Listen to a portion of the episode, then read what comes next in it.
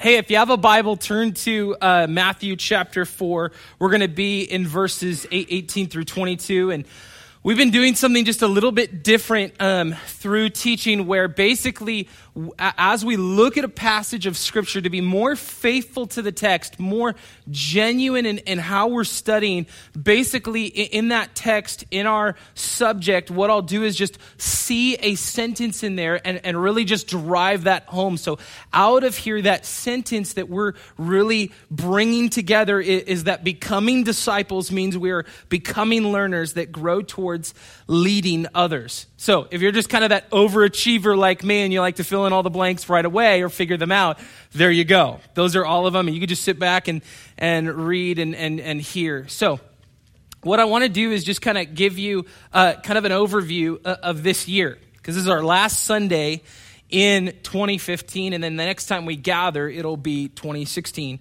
And at the beginning of this year, um, we did a vision casting Sunday. The first Sunday in February, we were a little late to the game. So it happens when your son's born, right as you get installed as a, as a lead pastor. Um, but I, I taught a message for us titled, We Can't Stay Here. And, and what I felt like God was really laying on my heart is that us as a church, we were called to not stay where we currently were, but, but use that as a place honoring what has been established from leaders before me, from volunteers, and all of those making that happen, and that we would move towards building a new foundation. And, and so I'm just going to give you an overview of that, but those of you here who are just kind of new or you're just visiting, you get to be off the hook you get to, this morning, this is the only time where it's okay for you to look at the person next to you who's a regular attender and go, You listening? This is what your pastor's saying. And you get to be off the hook because what we're really doing this morning is talking about our responsibility as a church and what I feel God is really laying on my heart, laid on uh, the hearts of our pastors throughout our network and, and our focus in 2016 um, on discipleship. But earlier this year, we talked uh, on a vision casting Sunday, and I gave you that topic that we can't stay here. And I gave you three words there of, of areas where we can't stay here. And the first was spiritually. That I desired that we would grow together in our walk with Jesus, that we would grow in our knowledge of the Word and our role and responsibility as a church. Not leaning into culturally and not me getting up every Sunday and being like, you're not doing enough, do more, but where I would constantly communicate to you, here's what God is calling us to, here's our responsibility. And so I said, we can't stay here spiritually, that we needed to grow and, and, and go on from where we currently were. And then the second thing I told you is that we can't stay here structurally. And I told you that what that meant was it's great when a few people are doing a, a, a, few things, but a lot of people doing a lot of things means more investment, more involvement, and more leaders doing the work of the ministry. And so we got more people involved in different areas of ministry. And one of the things we also established was an advisory council. And in the beginning of the year, I established this council currently with uh, Frank Cook and Jeremiah Knutson. Bill Neems was with us when he was here before him and Mary uh, headed out to Montana, and they were a part of that. And we've invited Jim Pittis into that. Um, and, and the whole reason behind that, and me saying, listen, we can't stay here structurally, was because I didn't want to be a young pastor with all of the financial responsibility and the spiritual responsibility and saying, hey, just come follow me wherever I feel like going, because that sounds stupid. So, on that, I just really felt like the great responsibility was to gather, catch this right here, older men than me. Okay, not older men, so don't, don't get, I'm not trying to get in trouble, but older men than me who would help me in the sense of owning the work of the ministry, who would pray for this church. Monthly, we gather, we pray for you. We talk about what's going on in this church how to guide you through your relationship with Jesus and, and through this, this uh, culture. And, and, so we constantly are praying and discussing how do we move forward. So it's not me something that, uh, it's not me doing something on my own. And then I asked you specifically, if you were there and you remember, I asked you a couple things. One, I told you men, before you get into leading, I want to see you lead your homes. The greatest opportunity we have of modeling the gospel is in our homes.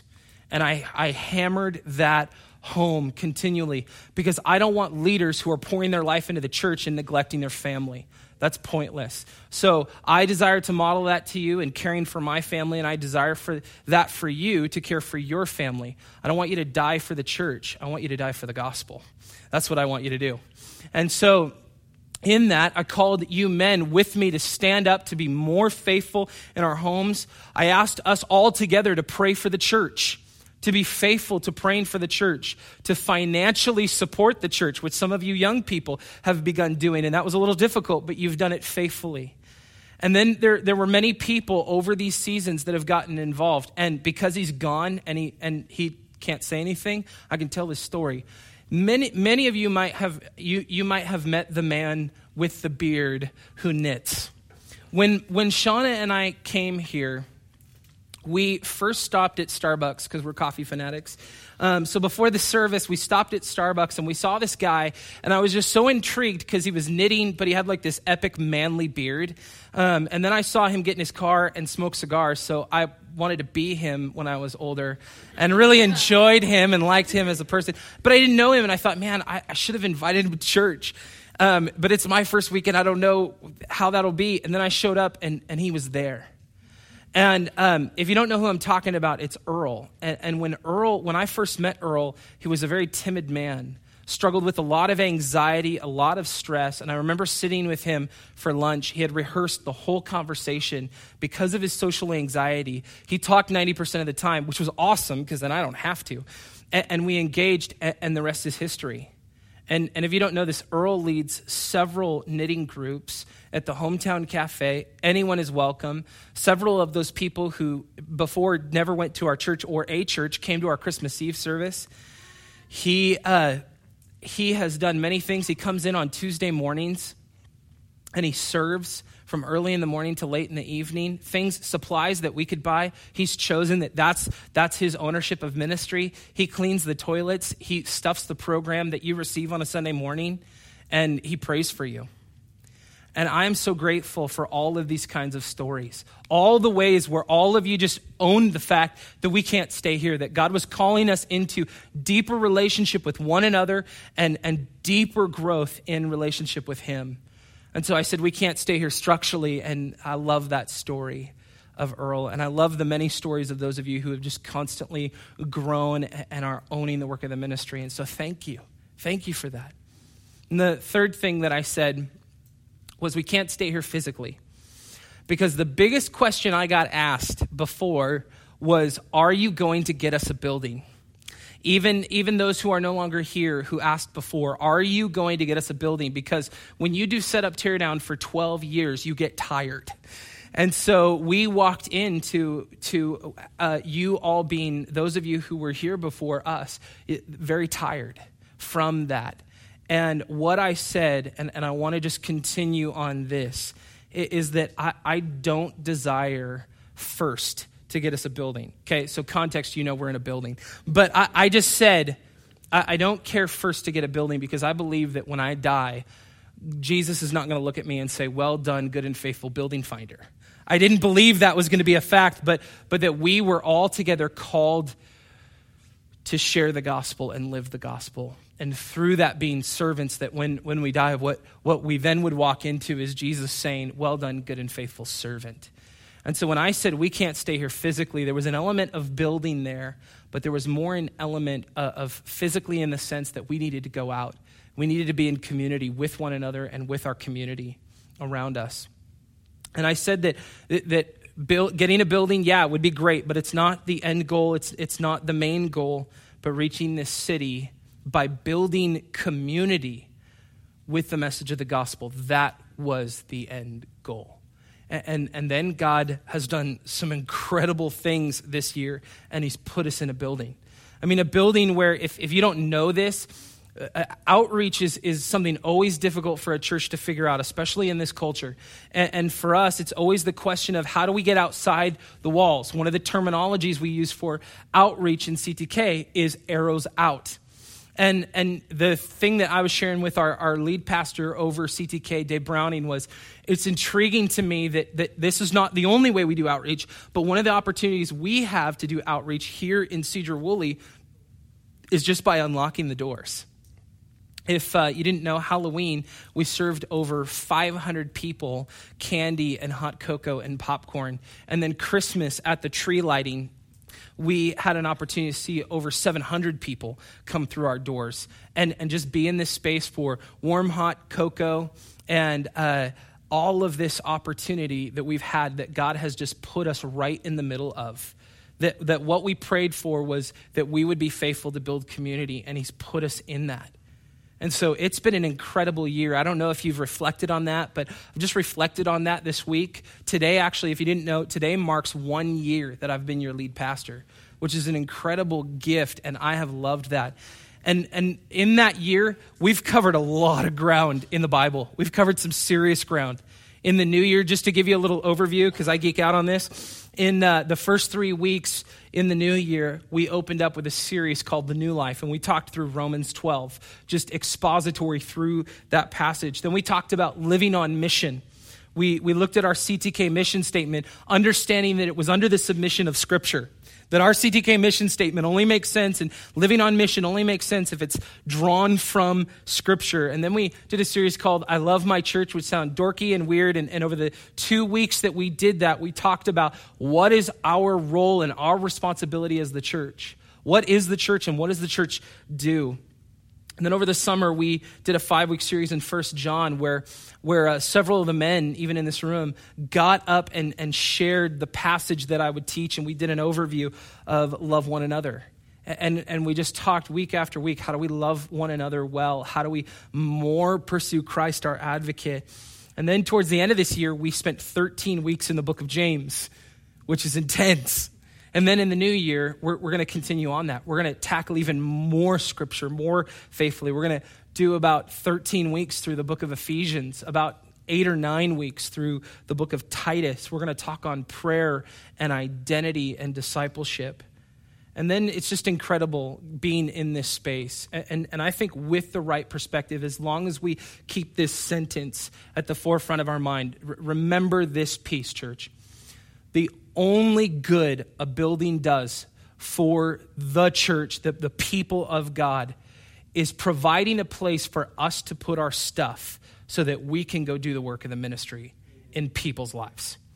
So God has blessed us incredibly that, that this was not the end goal. In fact, putting our stuff down was such a relief, and, and we've gone more into reaching people. And so God has blessed us, and God has done so much work where we've gotten to build community and, and be growing together and learning together. But there's an element where I feel we're, we're not there yet, kind of missing, not because we've been ignorant, but because we've been preparing. And what God's really laid on my heart is, is discipleship. And, I feel like in some ways we, we got here and we got excited about what God was doing, but we almost have no idea how to jump into the work. I mean, most of my phone calls with the city, I mean, just mind you, with the city, okay? Some of the hardest people I've ever dealt with in ministry is city workers. No offense. But in conversation with them, I have heard things. We're glad you're here. We're excited for what you're doing in the community. We, there aren't ways where we work against this city, and that's incredible. An incredible opportunity that we get to be right on the front street. But I feel like there's something that we're called to step into that we don't quite know how to step into. Some of us, I think, have no interest, but I think that the bulk of us have no idea, and that's discipleship. And so it's kind of like we're, we're in the boat, but we don't know how to go fishing. You tracking with me? So we, we have this idea of and this excitement, but we don't know what to do with it. And so God's really been laying on my heart the, the call and the responsibility that we as a church have to make disciples. But let me tell you this we can only go and make disciples if we first choose to become them ourselves. And so that question we need to ask what's a disciple? What is a disciple? And so we're going to read if I can catch that, we're going to read Matthew chapter 4, starting in verse 18. I told you I have a lot of energy, trying to, try to keep it contained. But starting in verse 18 of Matthew chapter 4. While walking by the Sea of Galilee, he saw two brothers, Simon, who was called Peter, and Andrew, his brother, casting a net into the sea, for they were fishermen. And he said to them, Follow me, and I will make you fishers of men. Immediately they left their nets and followed him. And going on from there, he saw two brothers, James the son of Zebedee and John his brother, in the boat with Zebedee their father, mending their nets, and he called them. Immediately they left the boat and their father and followed him. And so for us, really answering that question of discipleship, really for us, the first thing that we're really looking at before we talk about being disciples that make disciples, we first have to acknowledge that we need to become disciples. And that word disciple literally means a learner. It really means someone who's reflecting that that person that's teaching them. And according to Vine's expository dictionary of New Testament words, it says, one who follows another's teaching. But a disciple is, is not only a, a learner, someone who's following, but he also is an adherent. And this is why disciples were spoken of as imitators of their teachers. Because when Jesus said, Follow me in Matthew 4 19 that we just read, it meant more than just physically going after him. Because someone committed to becoming a disciple is someone who makes their whole life intentionally about Jesus. And so, just what we find in Scripture about being disciples, we, we, see that we, we have to give up everything to be disciples. I mean, full disclosure, it means dying to ourself, dying to our own ways, laying it down to pursue His. It, it means loving Him in such a way that it makes other relationships seem like hate. And, and really, it, at any point in our relationship with Jesus, it's possible at any time that he could ask us to sell everything and go where he's calling. But I think uh, the hard part for us that we really need to embrace right here, if we're going to talk about discipleship, is we don't want to believe that. We are afraid of what that might mean for our lives. We think of the relationships we have, we think of the possessions, we think of the comfort, especially those of us who, who long for comfort and security. This is where we need to pause, church this is where we need to ch- where we need to pause because this is where we tend to start redefining and re-explaining what it means to be a follower of Jesus and and if we do that then we're really giving into this dangerous temptation to take the Jesus of the Bible and take him completely out of context and, and just kind of make him this fun American Jesus that just kind of hangs out with us. But Jesus is not looking for followers who just identify with him and memorize what he says. That, that's just an empty religious version of Simon Says. And, and I've shared with you the illustration of this before, where it's like asking your kid to clean their room. And if you said, go clean your room, and, they go away for a while and they come back to you, and, and they come back and they said, hey, I, I memorized what you said. I memorized what you said. You said, go clean your room and you're just infuriated, right? And you're, you're going, no, no, no, go clean your room. And, and then after a while, they come back and they said, hey, I studied that and I learned to say it in the Greek. How to say, go clean your room. And, and, and then you, you, send it back and you say, no, you're not getting it. I just want you to go clean the, the, the, the room. Go. And, and so they go back for a while, they come back and they explain to you, listen, I'm going to invite some of my friends over and we're going to gather in a circle. I found this book about how to clean your room. And so we're going to gather and we're going to study this book once a week about how to clean my room. Would you just feel infuriated as a parent? See, this is what, this is what happens when we just try to add Jesus to our life. Jesus says, go make disciples. And we, says, let, we say, let me memorize it, let me define it, let me learn new terminologies of it, new methodologies, new philosophies of all of this.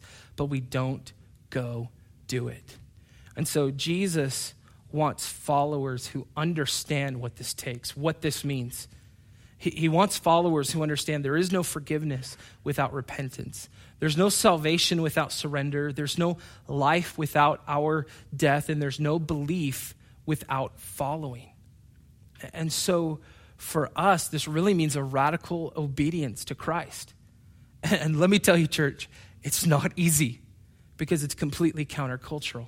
It's not comfort, it's not health or, or financial wealth, it's not prosperity in the world. I mean, Christ, being radically obedient to Christ means it will cost you everything. It, it means that it will risk you losing everything. But in the end, all of this risk finds comfort in Christ. And so for us, it isn't this thing that just automatically clicks in our mind, but it's really in the process of becoming learners. And so becoming disciples means we are becoming learners, that it doesn't just happen overnight, but over time. And the thing that I love about Jesus that I think we can all say in, in growing and, and learning about Jesus and being in relationship with him is that he walks with us through our transformation.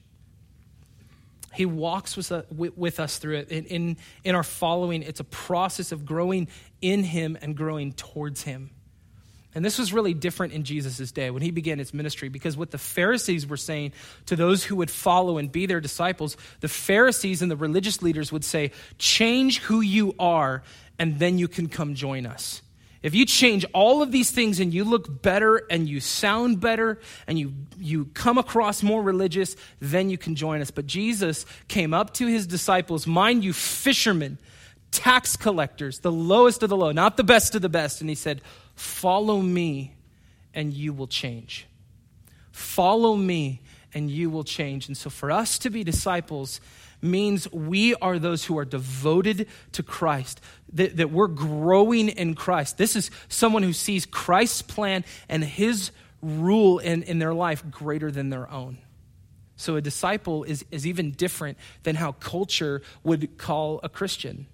And did you know that the term Christian is only mentioned three times in the Bible? It's only mentioned three times. And, and, that translation really means little Christ. Because when the outsiders would see Christians, they would see these people acting like Jesus. But, but yet, that was just a term of identifying with, and it was actually a derogatory term. Like, oh, that's the one who identifies like Jesus, kind of like saying those are the nerds or the geeks. But if you were to see someone and go, no, they follow Jesus, that was a disciple. So a Christian was one who identified with Christ, but a disciple was one who was devoted to Christ. And so, all throughout where Paul talks about those who were cheaply imitating and not really following Christ, they may have had the appearance of being a Christian, but they weren't devoted to Christ. They were not a disciple. Because a disciple is someone who looks at every situation, every confrontation, every relationship, every opportunity, and looks to Jesus in the midst of that and says, How would you handle this?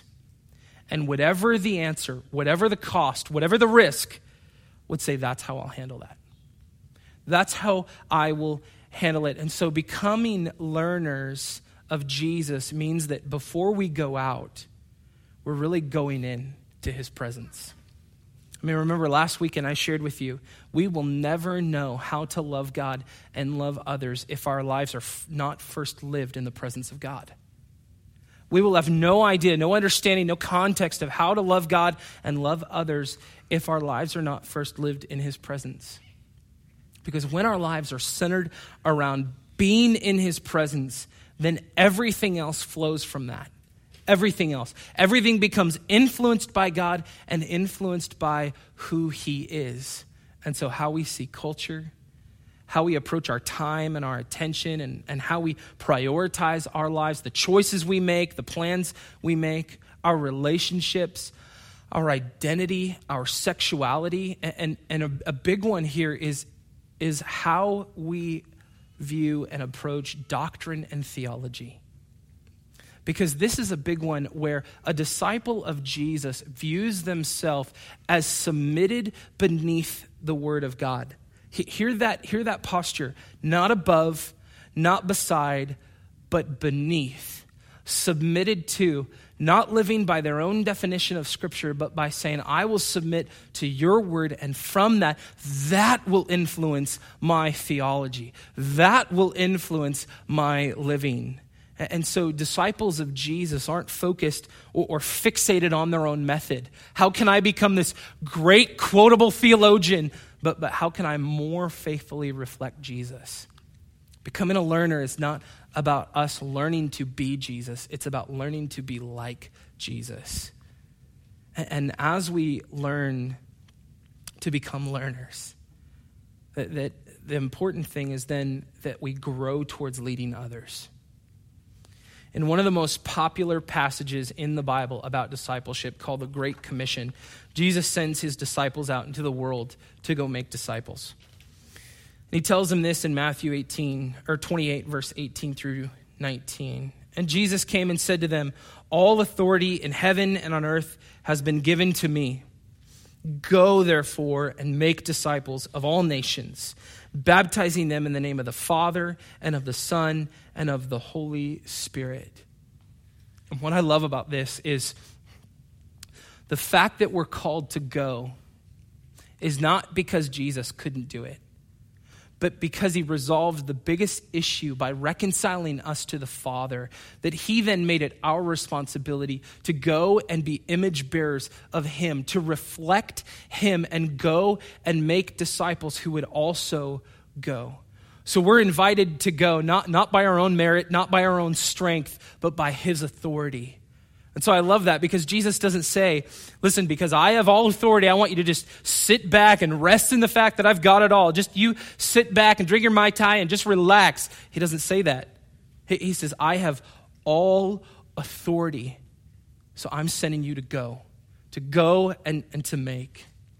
And when Jesus first started his ministry, he chose 12 men, 12 disciples to join him in his work, to get off the sideline and into the work. But Jesus didn't call disciples to just identify with him, but rather to move into a relationship with him by following him, by reflecting everything he did. Because becoming disciples can only take place if we move. Becoming disciples can only take place if we move. You can call yourself a disciple till you're blue in the faith, but, but in, in the face, but show me. Show me that you're a disciple. So it can only take place. We can only become disciples if we move. And this church is what I believe God is calling us to to move into intentional relationship as disciples with those that need discipling. To move into intentional relationships. And the verse that, the, the passage that I've really been reflecting on is Titus 2, in those first six verses. And Titus was a man who was sent by Paul to really establish the church, to build them up, to, to teach them how to be the church. And he gave them he gave Titus instructions. Here's how discipleship should be structured in the church. Starting in verse 1, he says, But as for you, teach what accords with sound doctrine. Older men are to be sober minded, dignified, self controlled, sound in faith, in love, and in steadfastness. Older women likewise are to be reverent in behavior, not slanderous or slaves to much wine. There it is in the Bible. There you go. They are to teach what is good, and so train the young women to love their husbands and children, to be self controlled, pure, working at home, kind, and submissive to their own husbands, that the word of God may be not reviled. Likewise, urge the younger men to be self controlled. Church discipleship is all about being in intentional relationship that points to Jesus. And here's the scary truth. Here's the part where I'm going to challenge you and hammer this home, home for you to own this. If you are not willing to disciple those who need discipling, the, the world will. If we do not own this call, the world will. And I don't say that to, to scare you, but for us to understand there is someone out there that will disciple in a different method. And so, older men, where are you in the young men's lives? Are you stepping into an intentional relationship? Not with everyone. Don't try to reach everyone, but are you intentionally sitting with a young man, teaching him to follow Jesus as you've learned to follow Jesus? Older women, where are you in the young women's lives? Uh, are you faithfully showing them what a Christ centered marriage looks like? See, I think the issue for us is it's so easy to come in and be internal. It's so easy to think that, that we're in community. But let me, let me explain to you one of, the, one of the words, not only community, but the other word that I have hammered home more than any other this year is intentional. Because if you are not intentional about relationships, you're just going to assume that you have them. And so for us to step into discipleship relationships, intentional relationships that point to Jesus, really means that we're going to get out of our bubble, really means that we're going to walk across the room. We're going to meet with those who, who we may not know. And, and, and, let me just tell you this men and women who, who feel that, that urge now to, to disciple someone, it does not matter if you, if you have all the answers. I will tell you that, that, that as a young man, for those older than me who have spoken to my life, they don't know all the answers. That's the greatest gift they've communicated to me, but they care about my questions. Discipleship is not about you knowing everything, about you figuring out all the methods, but it's about you stepping into intentional relationship that points to Jesus. It's the responsibility of us all. And so, as we pursue this year and really talk a lot about discipleship, about becoming disciples that learn under the leadership of Jesus and grow towards leading others, I really want to ask you this question Are you in, an intentional discipleship relationship that points to Jesus? Not multiples, but some of you overdoers, I'd even challenge you to have one. Not five, not 12. Remember, stop trying to be Jesus. You're, you're called to be like Jesus.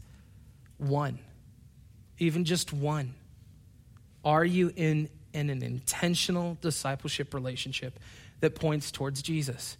So, so someone that you are pointing towards Jesus and someone pointing you towards Jesus.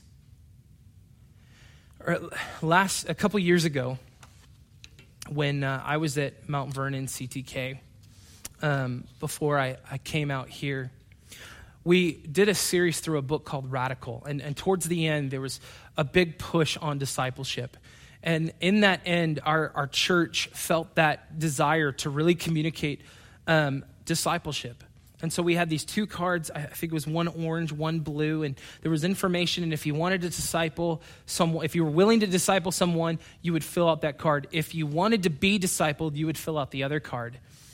And we compiled all of the cards, and of course, I was like the, the grunt just coming back on staff, so all of that got pushed into my corner, and I was the one to follow up. And so I made hundreds of phone calls, many emails, and, and tried to follow up with people and connect those who would disciple someone to those who wanted to be discipled. And I remember phone call after phone call feeling so discouraged. I mean, like, that was probably one of the moments where I felt like divorcing the church, where the church finally realized, like, there was too much of that cost. And, and I'm not dogging on Mount Vernon because we all have that issue. So don't think this is this is dogging on one of our locations, but it's the reality that we do not count the cost. We don't fully know what is what is asked of us. And so church, this year I'm really asking that you would pray. Count the cost. Ask yourself, am I in, in an intentional discipleship relationship that points to Jesus. Let's pray.